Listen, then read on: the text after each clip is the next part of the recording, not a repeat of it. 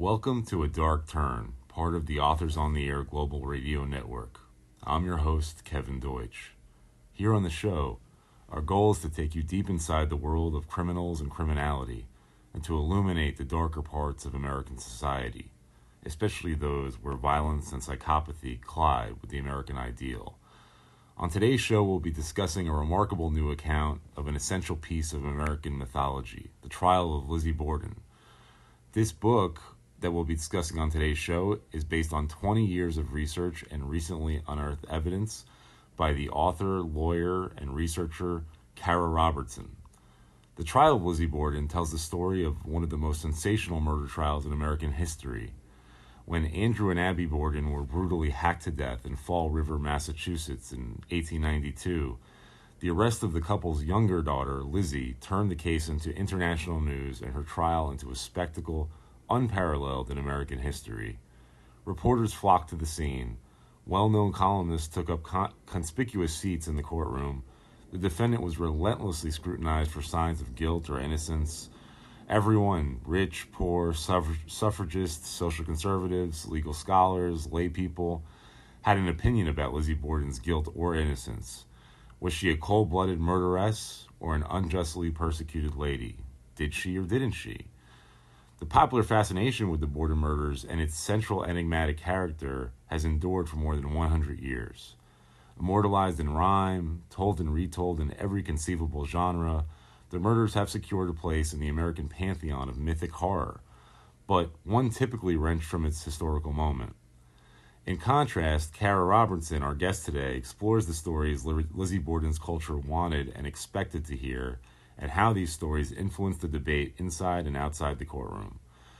She based her account on transcripts of the Borden legal proceedings, contemporary newspaper accounts, unpublished local accounts, and recently unearthed, unearthed letters from Lizzie Borden herself.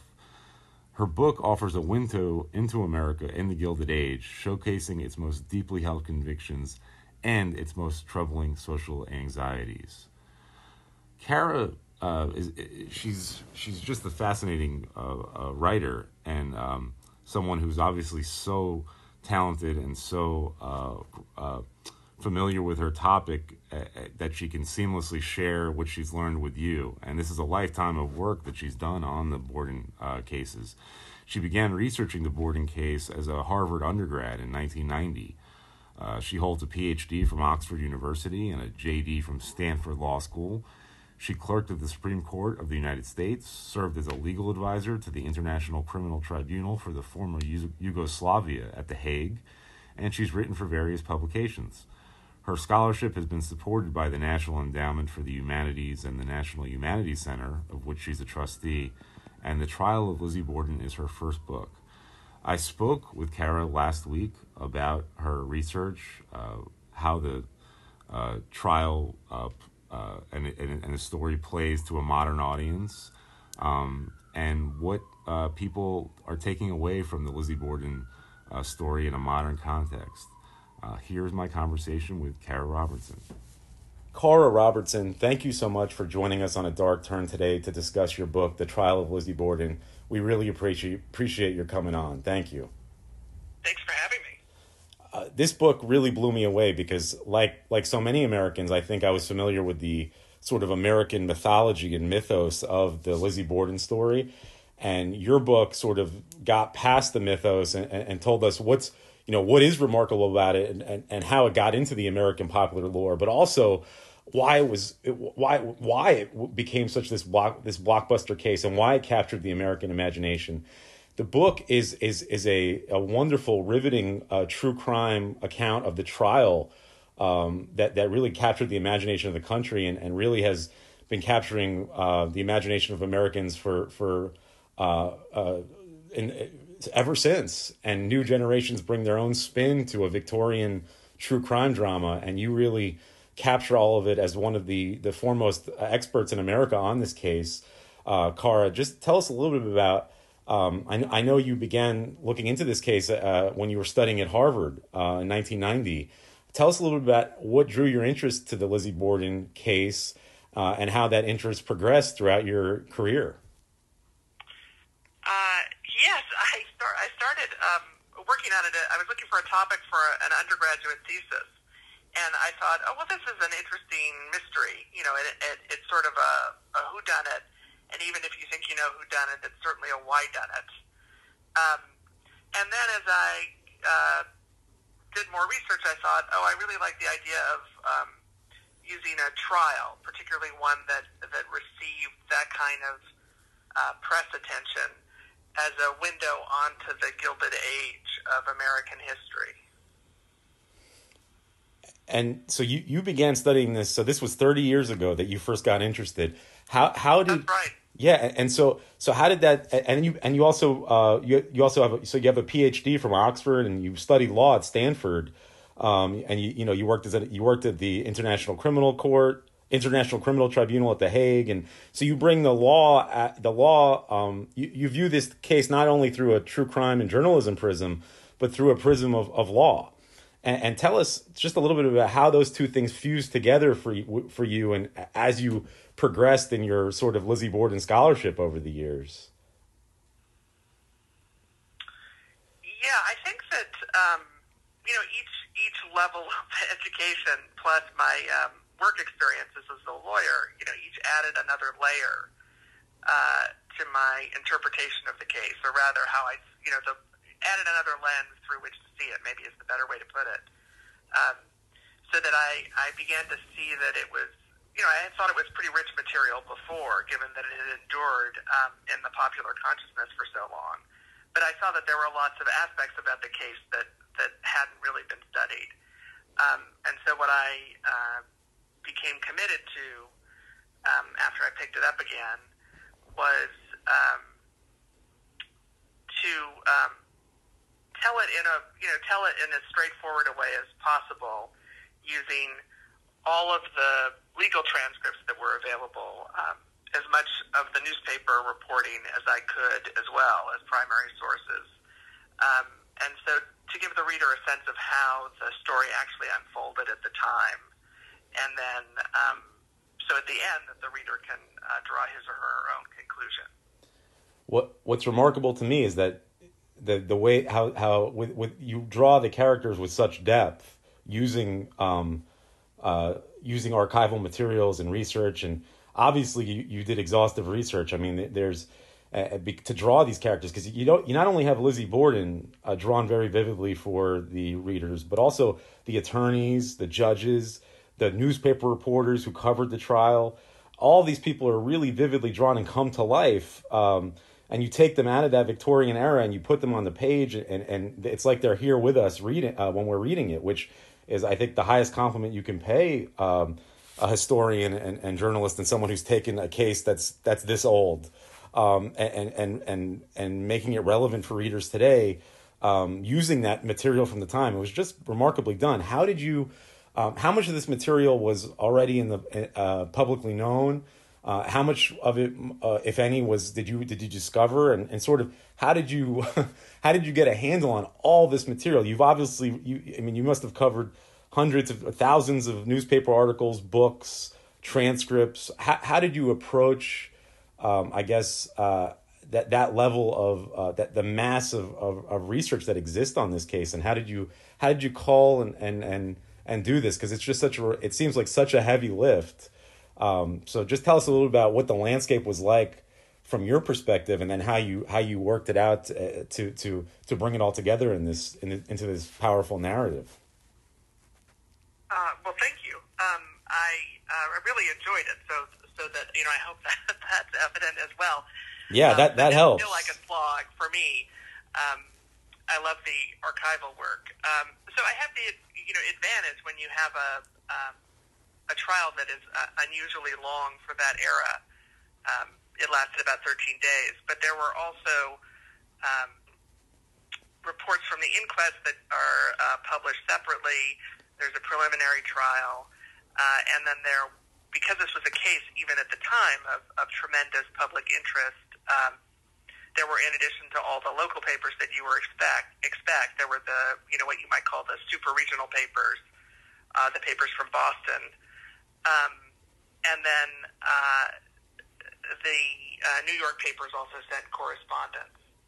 So uh, there was this um, wealth of what you might call, you know, color commentary, in addition to the what we in the law call the cold legal transcript, um, so that the story uh, could be fleshed out more.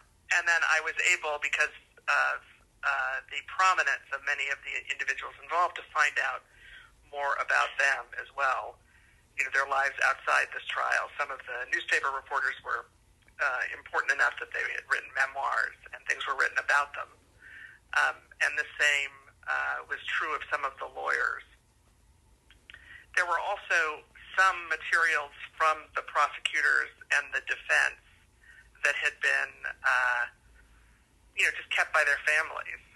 Uh, and those eventually went to the Fall River Historical Society. So some of that material uh, had not been seen before. And uh, the same is true of some of the correspondence um, between Lizzie and her friends when Lizzie was uh, in jail. That's fascinating. The the um, it, it just the, the, materials are just it it's it's just remarkable um, the way that it's used in the book, the way these these materials are used in the book, and bringing the case to life. Uh, for for our younger readers out there, for our younger listeners out there, who may have you know even they probably heard of of the Lizzie Borden case, but um, like myself, they might not have known the details. Um, if and I should have done this first, but I got so excited about the book, I for, I forgot to ask you a little, sort of give you a, a to give us a little bit of a lay of the land, um, just you know some basic facts about the case, and then if you could after that tell us a little bit about why you think this case, which on its face seemingly seems sort of okay, it's a double murder, um, you know, possibly by someone in the family. But eh, you know, in America today, it sort of seems like we get that a lot. So, what was it about this case and that time that that made it so dramatic and such a draw for people from all over the country to follow in the papers?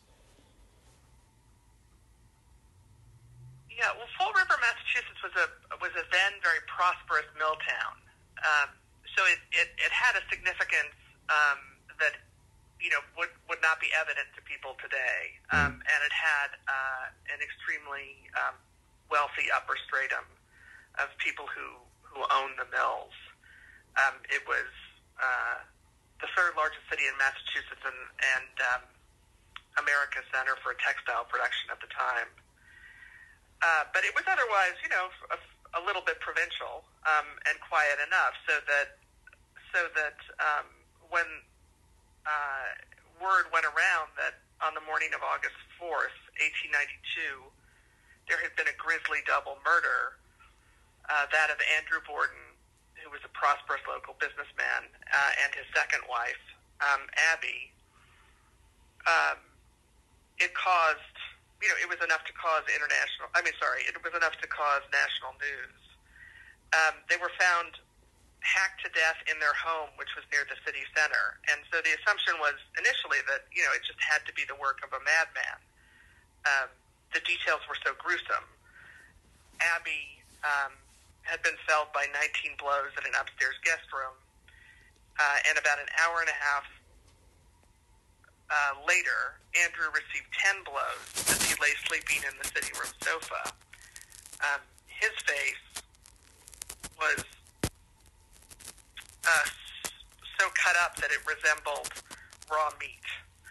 Um, but according to one of the first people on the scene, the house itself was in what he described as apple pie order. So although it it seemed like it must have been the work of a madman, given those details, you know, that it was this otherwise ordinary um, Thursday morning in Fall River, Massachusetts. Uh, it, it transpired that the front door and the basement door were locked, leaving only a side door uh, for someone to have gotten in. And uh, perhaps even more importantly, even if an assassin had found his way in, uh, the interval between the murders that I mentioned seemed very odd. You know, would would someone from the outside have lingered in the house after killing Abby for over an hour and a half, waiting for Andrew Borden's return? It wasn't really clear that Andrew was expected at any time in the um, near future.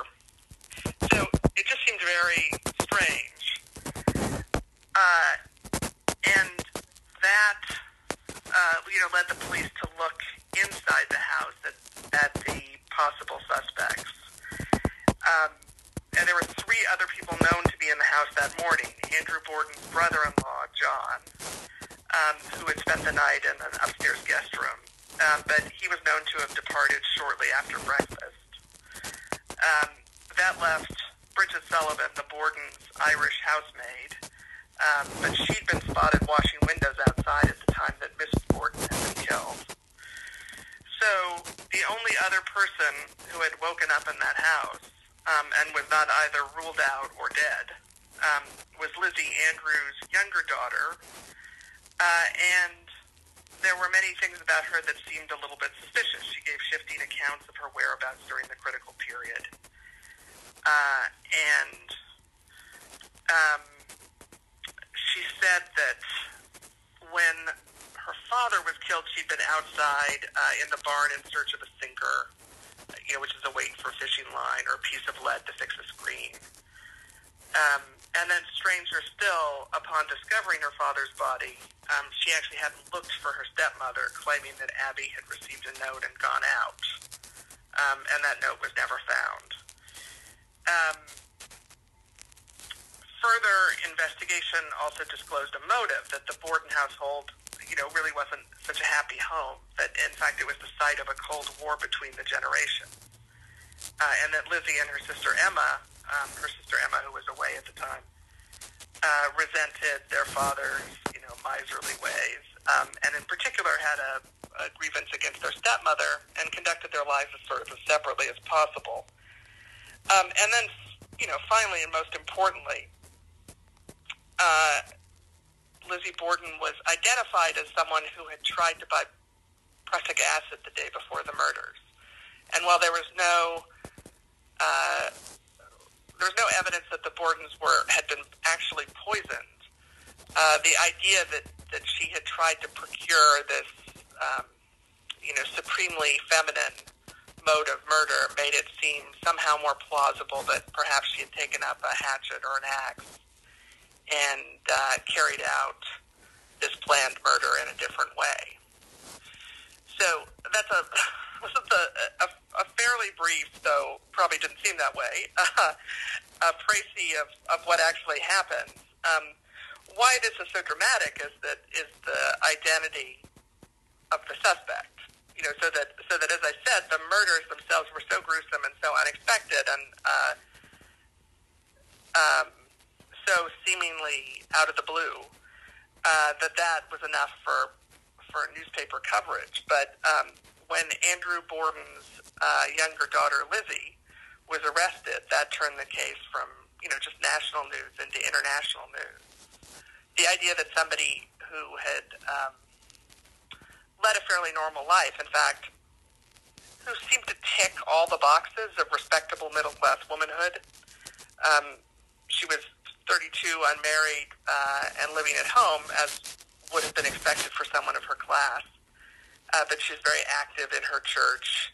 She taught Sunday school. Um, she performed other good works. And so the idea that someone like her, rather than, you know, a, a madman from the outside or some uh, deranged immigrant, um, and the, those were the sorts of people that they looked to for uh, as criminal types in that era. Mm-hmm. Uh, the idea that you know a normal a, a normal woman, I mean a normal person, period, but also a particular woman like Lizzie Borden, the idea that she could have committed such horrible crimes um, was something that that uh, made the case, uh, you know, internationally famous. And you, you write in the coda to the book, and this uh, I found fascinating, that while there is all this tremendous material out there about it that, that you've that you've exhaustively researched and, and chronicled and, and, brought to life so vividly and as a storyteller for the readers, there's also some material that, that has never been made public. Um, you talk about the defense file, uh, files kept by the uh, Lizzie Borden's defense team um, that have been uh, remain locked up 125 years after the proceedings in, in Springfield, and that they're being held in Springfield, Massachusetts, um, which which only adds to the luster, I think, and mystery of the, of this great Victorian true crime mystery uh, that's still with us today. Uh, could you talk a little bit about what might be in those files and sort of what allure and mystique they hold for you as, as someone who's de- devoted so much of your life to, to this case? Right, it's so tantalizing, and as you can imagine, I, I, I tried to get them. Yeah. it's very frustrating.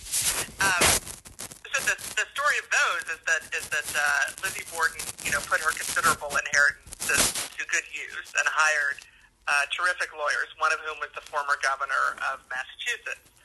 Uh, and um, he died very suddenly, about three years after the trial. Um, but his law firm continues to this day, and uh, his law firm has kept those files. And so, as a result, they they argue that they that they're still bound by uh, Robinson's original duty of confidentiality to his clients. And so, uh, it's this odd um, conundrum for them, I guess, uh, which is that they preserve them because they believe they're historically important, but their position is that they can never disclose them. So, as to the question of what's actually in them, I mean, I imagine that what's in them is very similar to the sort of material I found elsewhere because I have another, um, I, I had access to another defense attorney's files, which um, he, and, and one can only imagine what kind of association he had with the case, um, kept in an old hip bath, you know, which is something that that um, uh, pregnant women use for hemorrhoids. Um, and he kept that in the attic. Uh, and they eventually found their way to the historical society. Wow! So, you know, my wow. guess is that it's a it's a it's his trial diary, and it would be quite useful for someone like me who's interested in the strategy of the lawyers. Uh, but of course, we don't know, right? There could be something. There could be something um, much more exciting. You know, a smoking, if not a smoking gun, a smoking hatchet.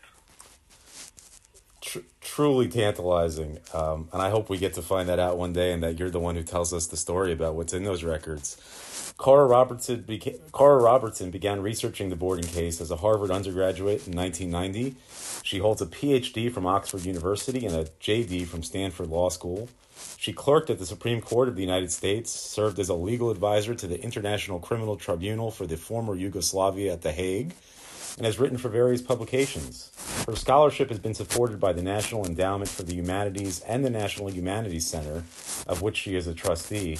The Trial of Lizzie Borden is her first book, and I encourage you all to go out and pick it up because it is uh, a remarkable original work, unlike anything I've, I've seen before. Uh, Cara, thank you so much for joining us today on A Dark Turn to discuss this, this work. Thank you. We, we really appreciate you joining us. Well, thank you. It's my pleasure.